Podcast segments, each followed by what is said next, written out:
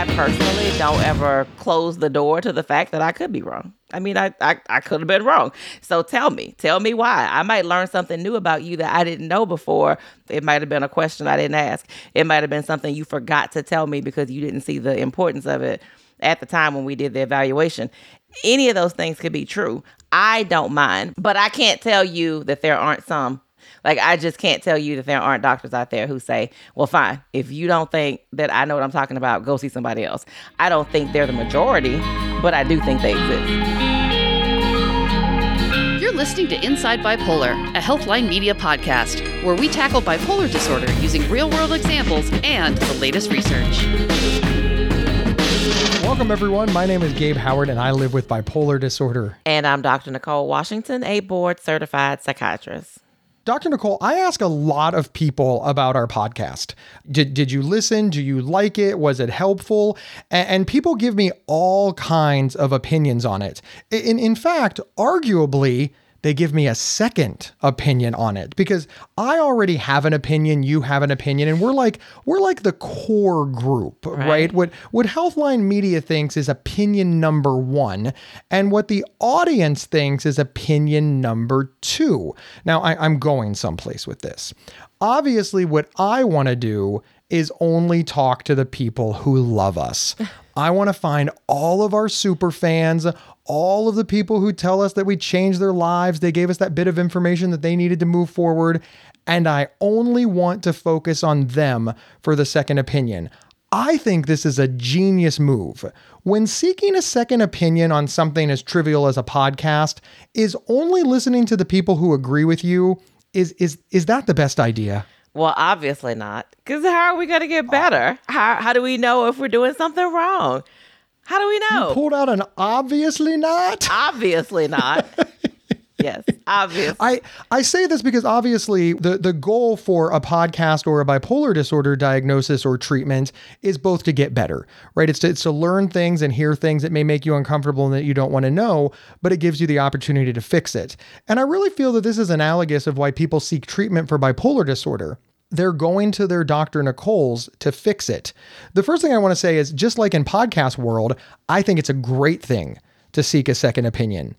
But just like in podcasting world, if you don't seek that second opinion correctly, then you're not going to get the information that you need. Dr. Nicole, do, do you feel the same way? Obviously, that is my opinion as a patient. What do you think as a doctor? Absolutely. And you may get the opinion you want but it absolutely may not be the opinion that you need. And that's where I, I think we need to look at the reason for the second opinion. But I, I love second opinions. Like I, I'm never telling someone you shouldn't get a second opinion. I want to stay with that for just a second because I talk to a lot of people with bipolar disorder who are reporting that their doctors become angry and annoyed and challenging and defensive when they say that they want a second opinion. And I want to be clear I don't think those people are lying. They may be wrong, they may be misinterpreting the signals, but there is this belief that when they seek a second opinion, they don't get as good of care from their primary doctor or that their doctor becomes angry. Can you address that? What does the medical profession really teach? and feel about second opinions in general? I know you're a fan of them, but what's the industry opinion? I am a big fan, and I I don't know that we get a lot of training about how to handle it when a patient says I want a second opinion. I think there are some specialties where second opinions happen a whole lot more often. Uh, surgeries, elective surgeries, you know, orthopedic surgery, like those areas are areas where you see a lot of second opinions, rightfully so. One person says we should just replace that knee. And you think, ooh, but surely there are other options that we can do. Maybe that first doctor didn't tell you any of those options. You go see somebody else and they say, well, we could, but we also can do A, B, and C beforehand to see if that helps, blah, blah, blah, blah. So, second opinions in those worlds are a little bit more common. We don't see them as often in psychiatry, but I do see them a lot for bipolar disorder diagnoses and schizophrenia diagnoses. So, those are the two areas where I think I see them the most. I'm fine with them, like I've said before, but I can't tell you that there are not doctors whose ego might be hurt a little bit, that you are questioning, you know, their diagnosis. Uh, I think it's human to feel a little slighted if you're an expert in something. And let's face it, your doctors are experts in mental health. So for you to come and say, well, I'm not 100% sure if you're right because I was reading on the internet, I think that just tips some people over the edge. So I can't tell you that your doctor may not get upset or angry or any of those things, but I, I question maybe how the information was relayed to the doctor. So how did you say I want the second opinion? But I do think if you say, well, I've been doing some reading and I noticed that some of these things are symptoms of mania and I've never had those things. Can you help me understand why you gave me the bipolar diagnosis? Can you can you talk me through my symptoms and why you think that they are a good fit for that diagnosis? I think you'll get a better response. And as you know, we did an episode of this very show on horrible things that Dr. Nicole has heard from patients. And it's weird to say, hey, the way that you handle that appointment is going to determine whether or not you get pushback on that second opinion. But I do want to say that one, it doesn't matter if you get pushback on that second opinion. You have a right to that second opinion. Now, you may have to pay for it, your insurance may not cover it. Uh, there is a reality that your initial provider may drop you and that's that's not cool. I want to say to all the providers listening, please don't drop people who are getting second opinions. There are other reasons to drop people that people will support you on. Don't let your ego get in the way. It's always sticky to bring up power dynamics between patients and doctors, so I don't want to fall down a rabbit hole. I just want to say that if you're the patient and you have become annoyed at your doctor because you don't think they're supportive of that second opinion, consider two things. What was your behavior? And were they as annoyed as you think they were? Mm-hmm. Because I also talk to a lot of patients and like, well, my doctor's upset with me. And I'm like, okay, why is your doctor upset? Well, they told me that I needed to eat better. And when I came back, I didn't eat better and I actually gained a pound. I'm like, okay, so what did they say? Well, they said I needed to eat better and that I've gained a pound. Okay, that's not upset. That's that's fact. You have absorbed that. I'm not saying that happens 100% of the time. I'm just saying that it's worth considering. But I want to say unequivocally, and please sincerely hear me doctors disagreeing is is not proof that your doctor is an idiot. A second opinion coming out differently is not proof of fraud. It is not proof that anything went wrong. It is simply proof that two separate people looked at the same data and came to different conclusions. But now I want to touch on that for a moment. The nature of bipolar disorder is there's no definitive test. Uh, all the Dr. Nicoles of the world can't like draw your blood, read the, the chart, and say, well, yes, Gabe, of course you have bipolar disorder. See these markers right here? Meaning that all the Drs. Nicoles of the world are deciding whether or not you have bipolar disorder based on the data you give them. And this is why this is very, very important. If you tell the first Dr. Nicole, well, yes, I've I've experienced such grand heights. I, I think I'm a god. I think I'm amazing. And Dr. Nicole says, well, that that really sounds like mania. And you're like, no, no, no, I don't think that's mania. Nothing bad has ever happened. And Dr. Nicole says, well, remember that time that you lost your job, or remember that your your wife left you, and you you you really described this euphoric feeling while that was going on, and you think well, but I, I, still don't know that that's mania. So you go get your second opinion. All right, so far so good. So you go over to the next doctor and you're like, hey, look, yeah, I, I felt a little bit, you know, high. I felt pretty good. I, I, I, I, had a lot of confidence. Notice you removed all references of feeling like God. I'd like to point that out, right?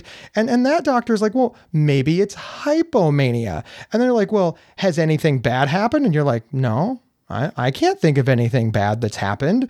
Okay, so now now we've got hypomania, but it, it hasn't really affected you that much. So we don't need to be as aggressive with the treatment because it's hypomania versus mania, and you've been able to largely control it on your own. So therefore, our aggressive treatment is going to be different. And now all of a sudden you're like, aha, See, that other doctor wanted to just fill me with pills, just wanted big pharma all up in my business. And this other doctor it gives me exactly what I need because they saw it differently. Did completely different set of facts and circumstances.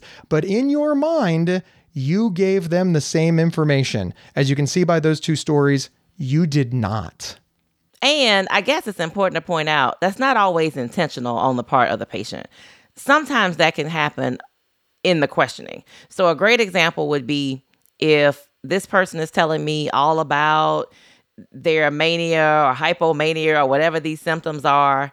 And then I say, well, how long does that last? and they tell me, oh, a couple days, that's not going to meet criteria for mania or hypomania.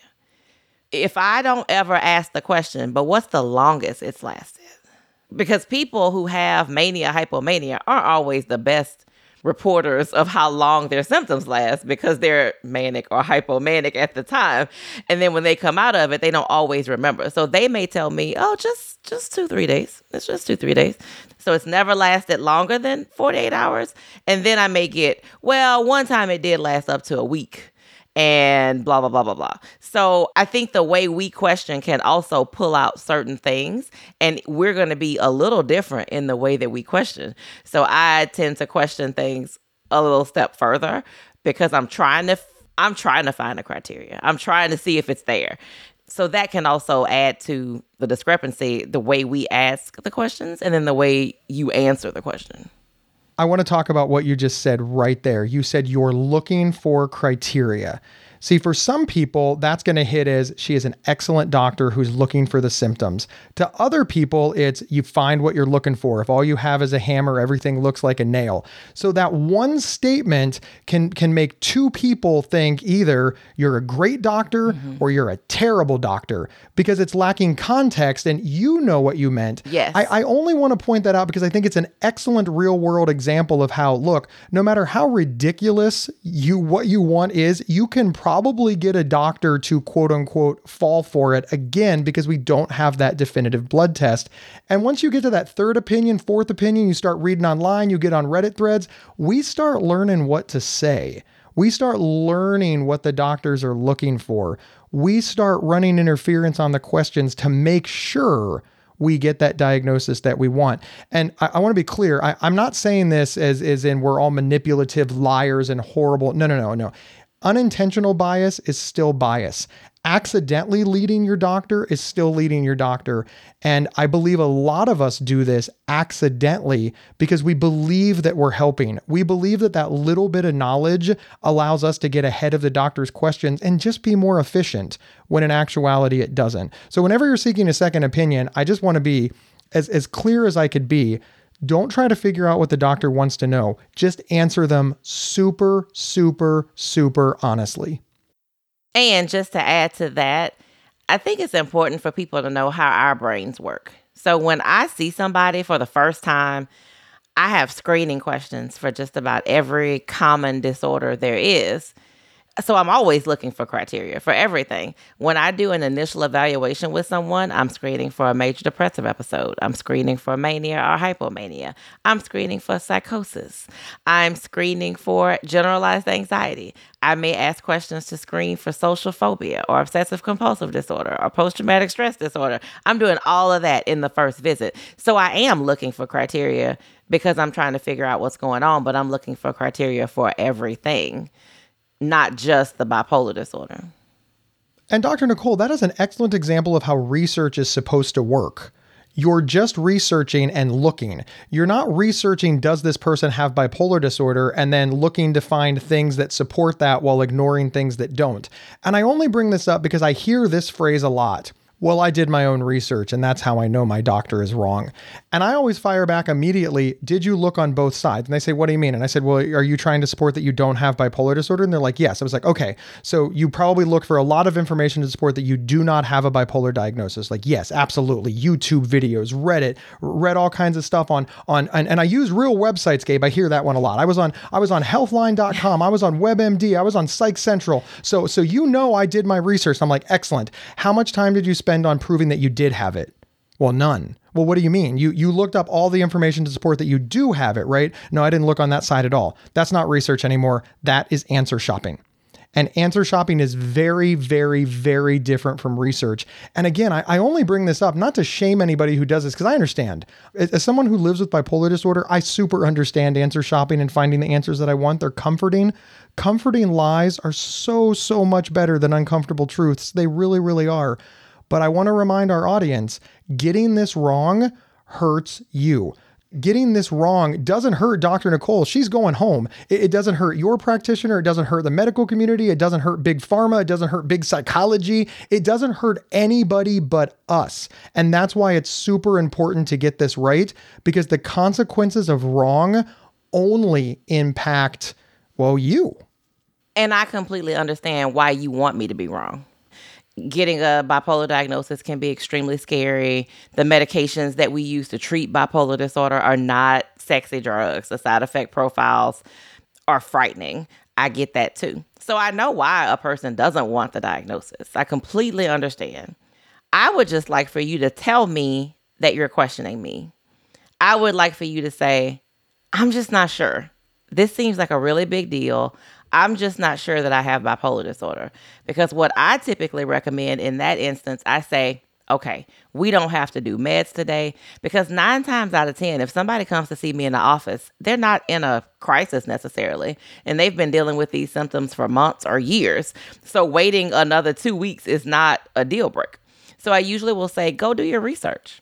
Go. Go do research. I want you to go to reputable sites. I tell them you can go to threads on social media platforms, you can join Facebook groups. That's totally fine. But realize there's going to be a mix a, a, mixed bag in that group. You're going to have people who say, Yes, I have bipolar disorder. I manage it. I'm so glad I got my diagnosis. So now I know what's wrong with me and I can treat it. And then there are those people that say, You know, these doctors don't know what they're talking about. They misdiagnosed me.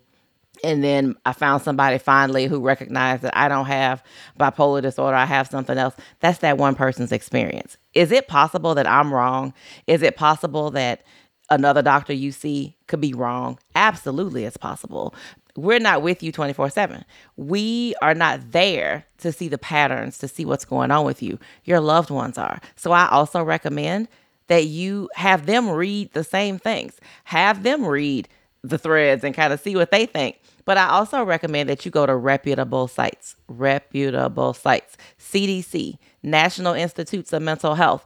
Go to a site like a Healthline Media, Psych Central. Those articles, they're reviewed by physicians in the field, people who are experts in the field. Go read those things, but don't just read them yourself. If you have a spouse, have them read them too. If your parent, have them read them. Whoever it is that you're closest to, have them look and say, hey, what do you think about this? This is a great time to bring in your support system and do some reality testing because you just may be wrong, wrong as two left shoes and not know it because in those moments, you're not a great person to remember what's going on because of the fact that you're in those moments. So I usually do recommend go read about it. Go go back. We'll regroup in 2 weeks and then we'll have another conversation and we'll see where we stand. A lot of times that takes care of it. They don't necessarily feel like they need to go second opinion. Sometimes they come back with information that makes me change my mind maybe they come back and say, Well, I read that somebody said that these episodes are happening the week before their period and they finally got diagnosed with PMDD, premenstrual dysphoric disorder. And I say, Oh, I, I didn't ask you about these episodes in relation to your cycles. Are they only during that period? And they say, Yeah, I think so. Maybe I was wrong. So maybe you can go back and do some research and come back to me and tell me, no, I really think it might be this instead. And we can have a conversation about it. I also want to ask you a question, Dr. Nicole. You said that you like it when you have a relationship with your patients, when the patients talk to you and they say, Hey, I read this online, or I saw this, or somebody said this in a support group and I want to address it with you. Many patients believe that, that doctors don't like that. They call it Dr. Google. They call it, oh, you did your own research. And there's there's a, there's a lot of mocking in your industry. But you brought it up. I didn't even pull it out of you. You just literally offered it up. Do you like it when people bring you articles that they printed out and saying, "Hey, is this me?" I I like it in the sense that it opens up conversation. I like that they feel comfortable enough to say to me, "Hey, I read this thing. What do you think about this?" If you send me 50 pages of reading, I'm probably not going to have time to read it.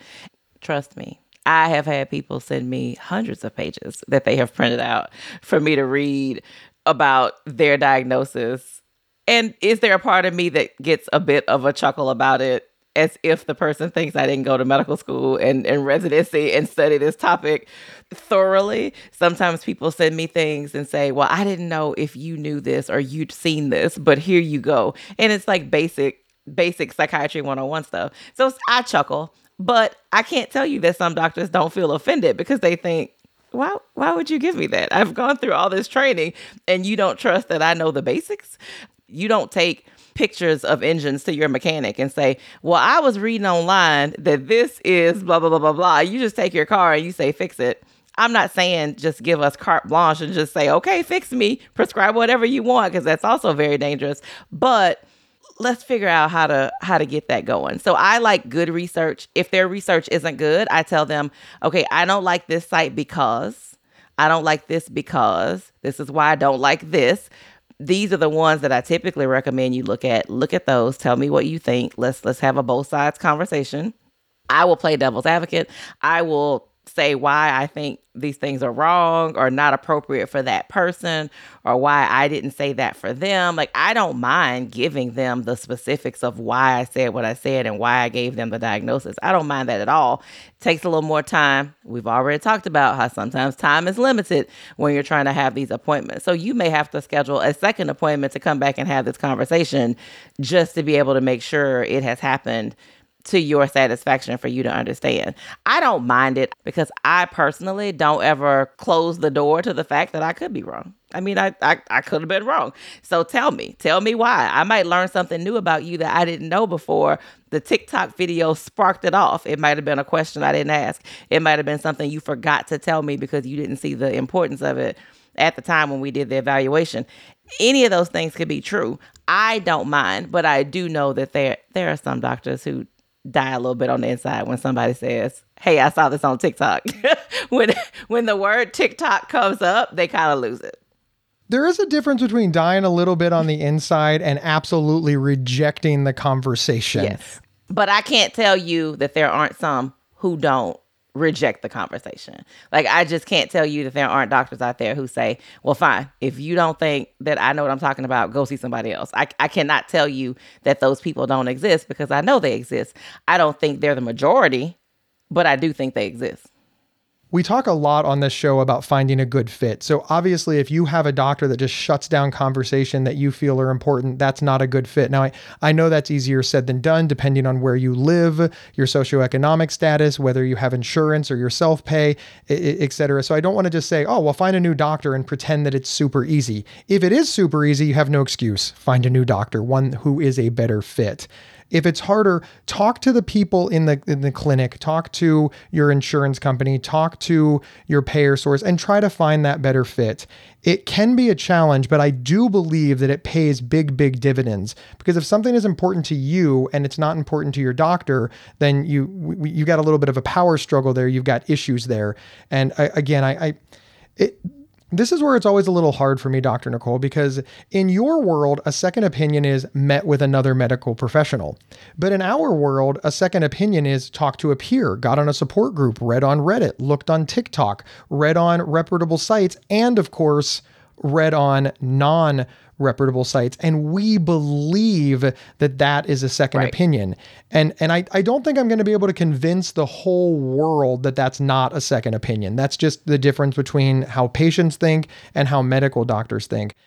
And I don't know that I considered a second opinion talking to your peer support person, going to Reddit threads. I, I don't know that I ever considered that to be a second opinion, but I, I could see how somebody on the other side might consider that to be a second opinion. So maybe our second opinion, there's a continuum of what that looks like. So we start with our peer people, we start with our loved ones.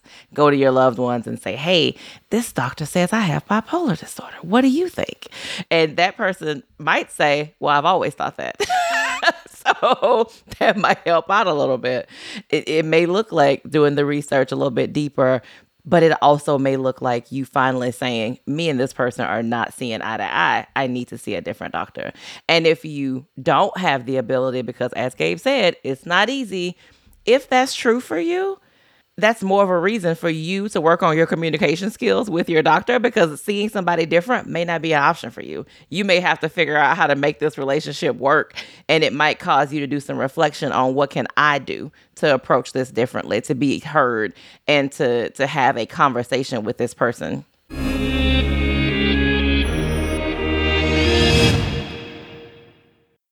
Another day is here and you're ready for it. What to wear? Check. Breakfast, lunch and dinner? Check. Planning for what's next and how to save for it? That's where Bank of America can help. For your financial to-dos, Bank of America has experts ready to help get you closer to your goals. Get started at one of our local financial centers or 24-7 in our mobile banking app. Find a location near you at bankofamerica.com slash talk to us. What would you like the power to do? Mobile banking requires downloading the app and is only available for select devices. Message and data rates may apply. Bank of America and a member FDIC. Hey, it's Ryan Reynolds, and I'm here with Keith, co-star of my upcoming film, If, only in theaters May 17th. Do you want to tell people the big news? All right, I'll do it. Sign up now and you'll get unlimited for $15 a month in six months of Paramount Plus Essential Plan on us. Mintmobile.com slash switch. Upfront payment of $45 equivalent to $15 per month. Unlimited over 40 gigabytes per month. Face lower speeds. Videos at 480p. Active Mint customers by 531.24 get six months of Paramount Plus Essential Plan. Auto renews after six months. Offer ends May 31st, 2024. Separate Paramount Plus registration required. Terms and conditions apply if rated PG. When you need mealtime inspiration, it's worth shopping Kroger, where you'll find over 30,000 mouthwatering choices that excite your inner foodie. And no matter what tasty choice you make, you'll enjoy our everyday low prices, plus extra ways to save, like digital coupons worth over $600 each week. You can also save up to $1 off per gallon at the pump with fuel points. More savings and more inspiring flavors make shopping Kroger worth it every time. Kroger, fresh for everyone. Fuel restrictions apply. And we're back discussing how to approach a second opinion when you've been diagnosed with bipolar disorder. If you can see somebody different, that brings up a whole new set of stuff, right? So you're going to go to this new person. Do you make sure they have records beforehand? Do you not want them to see records beforehand? It can go either way. Sometimes I have people come to see me and they make sure that I have records from the person who they disagree with before I see them so that I can look at those things, interview the patient, see what I think. Some people say, I don't want you to have the bias of that person's note. I want you to just see me and let's talk. You're going to get different results either way, but you have to decide, you know, where you land on this. And if you go see somebody for a second opinion and they say, I can't really make an opinion until I can see those records, maybe they do the interview first and then get the records later. That has been my typical approach. If someone does not want me to have records beforehand and they don't trust that I won't look at them if I have them, then I will say, okay, let's do the interview then have the records sent and then let me see what that person said because I need to make sure that we're comparing apples to apples. I need to make sure I have all the information in front of me that they have in front of them. And honestly, it's a little unfair to me to expect me to make a, a second opinion about somebody else's diagnosis if I don't have their thoughts, their records to be able to see why? Because they may have put something in their records that makes me go oh no brainer absolutely. Bipolar disorder. Or i may look at those records and say mm, maybe they did misunderstand you a little bit. Maybe i can tell that from what's in there. But you just have to be open. If you see another person you just have to be open to that person's way and and not be upset if they want to see records from the first opinion one of the things that I tried to do in preparation for this show is, is figure out how often a bipolar diagnosis was overturned. And I, I know that's not the right language. I envision me in court with a gavel in my office in a gavel. And if I think it's not bipolar disorder, and I bang it on the desk and say, overturned. That's what I'm envisioning right now. Yeah, that, that so I know that I used the wrong word, but remember, not a doctor. But there is no data on this. No. I, I, I couldn't No. find data on the number of people who were diagnosed with bipolar disorder, got the second opinion, and then and uh, look, that's that's uh, unfortunately that that's the end of that statement. It was very very difficult to Yeah. find data on that because it just doesn't seem to be tracked. So this is not. This is only Dr. Nicole's experience Right. that I'm about to ask, and I just want to make sure that, that we're very clear on that. But Dr. Nicole, in your career giving second opinions, uh, do you find yourself uh, again overturning? You put on put on the black robe, you got the gavel. Uh, do you find yourself finding? I- Again, I, I apparently have legalese on the brain. Do you find in favor of the patient or the doctor more often than not? What, what what is what have you found? Again, this is only Dr. Nicole's experience. I'd probably say most of the time it ends up being that I agree with the doctor. Most of the time.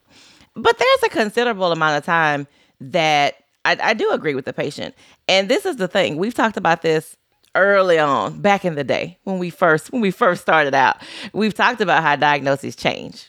So your record is going to be peppered with a variety of diagnoses. In one person's record who has bipolar 1 disorder, for example, they may have schizophrenia diagnosis, they may have schizoaffective disorder in there, they will have bipolar, they may have major depressive disorder, like it may all be in there.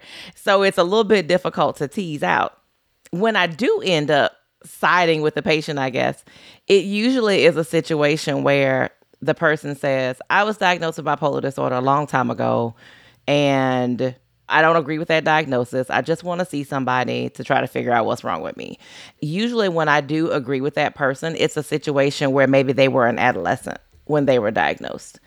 And usually, when I go back and do a lot of history, there was a lot of chaos and trauma in their environment they were having mood swings, they were angry, so they were teenagers anyway. And then you put them in this chaotic environment where there was violence and all this trauma, and they were angry and they were swinging left and right with their moods.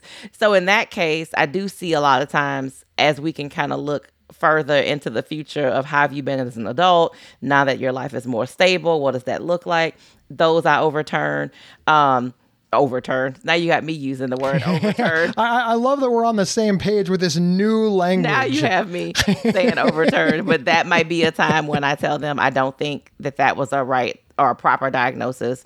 Maybe the person was using substances heavily at the time. Maybe, you know, in their younger days, they were using psychoactive drugs, cocaine, crack, amphetamines. They were using things like that and now they're not. And they say, Well, I haven't had one of those episodes since I stopped using cocaine. Well, that's a no brainer, too. So we, we can start thinking through what that means. Did the person who saw you back then even know that you were using drugs? Maybe not. Maybe that's why they gave you the bipolar disorder diagnosis. You know, we don't know. Those are some of the, the times when I am more likely to overturn overturn again. I cannot get over there that word. Again. Here there it is, is again. I, I, have created a thing. you have.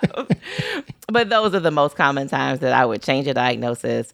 Trauma during the time the diagnosis was given, lots of chaos in the environment, or substance use. Those are usually the top two things that would make me side with the patient, I guess, and and change their diagnosis officially on my end.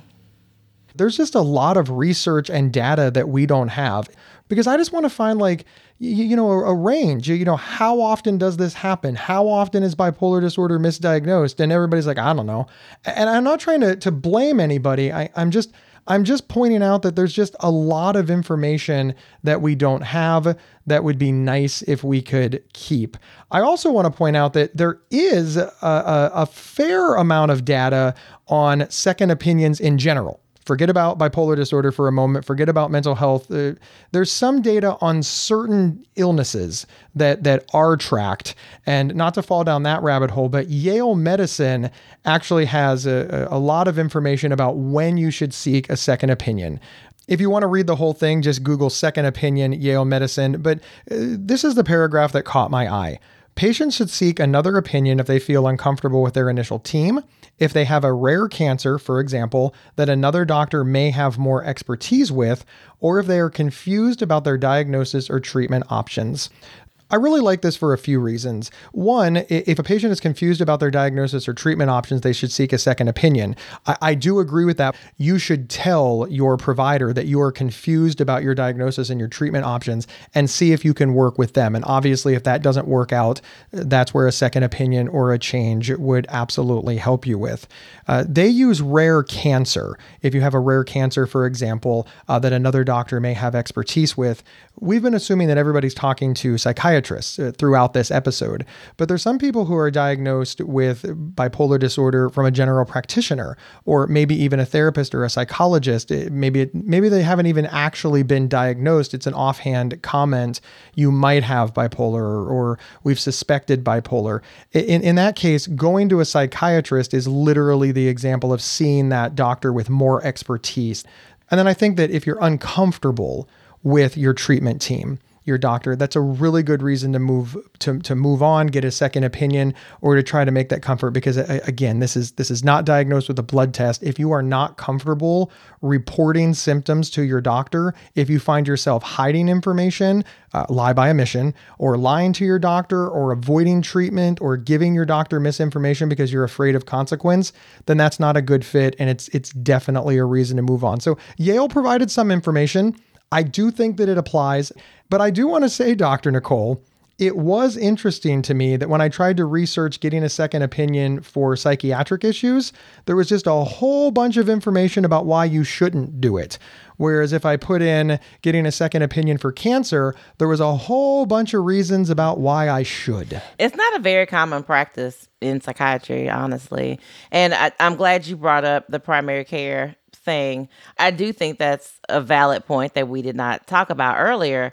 Primary care doctors are fantastic, but I do believe that with the way our healthcare system is and as busy as primary care doctors are, the second opinion is important because they're so limited on time. They may not have the ability to be able to ask you all the questions they need to ask you to solidify that diagnosis. But I do think the second opinion, if you don't agree with it, if they start treating you and you feel like this is not right, the second opinion is is appropriate. And then you you mentioned us sticking together. You know, we've all got each other's backs. I definitely could see how it feels that way. You will never hear me say something bad about another psychiatrist because I don't think it's professional for me to go around bashing people. Because there are times that we all do things that are off label or we have our reasons for why we did it, and that isn't always translated to the patient or why we're doing something different than what most people would do. There could be a very valid reason. We have all done things. I know I for sure have patients who I've been seeing for a while and they're on some pretty unique medication regimens that if somebody just looked at their medication list and looked at the person, they would say, Oh my gosh, Dr. Washington is horrible. She's got you on this weird medication regimen. This is not typical. That's okay because I'm treating that patient and that particular person needed something that wasn't typical. So I did, we did that because that's what they needed at the time. So it's not so much that we just stick together and we're always, we're in this secret fraternity where we will never ever say anything bad. I just don't think it's professional for me to do so when I don't know what that person was thinking. I, I, I want to say, Dr. Nicole, usually when I'm seeking a second opinion or additional information, it's because I'm upset and I'm upset with the other practitioner, right? I, I want you to say that they're bad because I think they're bad. I, I want you to match my energy with them. And that's not your job right? Your job is to treat me. Your job is to give me care. You're not your job is not to support me in my upset or annoyance or anger or or whatever feeling i have toward the other person. And in fact i, I like that you don't because it, it doesn't serve me. Even if I have every right to be angry, annoyed, bothered, upset by that other practitioner, that doesn't move me forward in life. It keeps me grounded in that situation. I'm doing the right thing by seeking that second opinion. I'm doing that right thing by meeting with you. And if you just pull me right back into the place that I left, then why did I leave? I, I, like that you address that it can seem that way, but I do want to put out there for patients that doctors not matching your energies and doctors not carrying your water is actually a very good thing. And that is that is excellent proof that you are moving forward and leaving that that annoyance, anger, upset in the past. And isn't that what we all want to do? That said, that said, Dr. Nicole, you all have like a club though, right? I mean, you all go and play tennis, ride horses. I just d- don't burst my bubble too we much. I, I know you're yeah. all hanging out, drinking, drinking champagne somewhere. We, yeah, there are whole conferences on how we can disrupt the lives of our patients systematically. I, I know you're kidding, Dr. Nicole, and, and and everybody else, she's kidding. I, I sincerely promise. Really, the bottom line is that seeking a second opinion is healthy as long as you do it with some boundaries and some guardrails If you are answer shopping, you are not seeking a, a, second opinion. You will always be able to find somebody who agrees with you. Listen, there are whole communities out there on the internet that say that the earth is flat, that, that prominent politicians have been replaced with robots, and, and they are robust and they are huge. The flat earther movement ha- has made its way into the pop culture zeitgeist. It is so common the earth is not flat. Believe me when I tell you, you will be able to convince a doctor of what you believe. And the the detriment is to you. And uh, make sure when you're seeking a second opinion that they have all the information, that you give them the information the exact same way that you did to the first practitioner. Make sure that you carry on that information. You don't leave anything out, even the things that are embarrassing, even the things that you are ashamed of, even the things that you don't want to talk about, that data is really super important. When you're getting that second opinion and you're going through all of the questions, make sure you don't water them down. Oftentimes, the first opinion came in the moment, in the crisis, and that doctor saw it live. Whereas the second opinion, you are giving that information to the doctor. I understand. No, no, no, it wasn't that bad. I wasn't yelling at everybody. Whereas the doctor saw you, the, the first doctor saw you yelling at everybody. Make sure you get that out correctly. Don't be afraid to bring in a support system, a family member, a friend, or maybe someone who was there. This is all very valuable for you because ultimately you want the correct diagnosis, not the comfortable one. You sure do. And if multiple people, two doctors, three doctors, are telling you they think you have bipolar disorder, I would recommend you sit with that a little bit and and see is there any validity to this? Why are you fighting this? Because ultimately, if you keep fighting this, you can find somebody to say, oh, yeah, I think you just have major depressive disorder. But if they treat you like you only have depression and you do indeed have bipolar disorder, that is going to be bad juju for you eventually because they're not treating you appropriately and your symptoms are not going to be controlled. And sometimes those treatments can make your symptoms worse. As the doctor giving the other opinion, every time we see somebody, we should be doing our own diagnosis. I am I am going to say I am blessed with the spirit of discernment. That's the how I describe it. But really, I side eye everybody. Like that that's the reality of it. I side eye everybody in most situations. So, I don't trust even my colleagues with their diagnoses. If they say, "Oh, this person has bipolar disorder, I'm asking all the questions still. I'm not just taking their word for it. I'm asking, okay, so tell me why they think you have this. What's your manic episode like? I'm asking all these questions. I don't care what Dr. So and so said because my license is on the line and I choose to decrease my use of my malpractice insurance as much as I can. So I do not want to give you a diagnosis that's inaccurate and, and there be bad outcomes. I don't want to do that. It, it doesn't serve me well. If I just blindly take other people's recommendations and, and i don't i don't trust people like that because i am discerning all right, Dr. Nicole, I think we covered the topic as thoroughly as we can. Of course, thank you so much for hanging out with me, and a big thank you to our listeners as well. My name is Gabe Howard, and I'm an award winning public speaker, and I could be available for your next event. I also wrote the book Mental Illness is an Asshole and Other Observations, which is on Amazon because everything is on Amazon. However, you can grab a signed copy with free show swag or learn more about me by heading over to my website, gabehoward.com.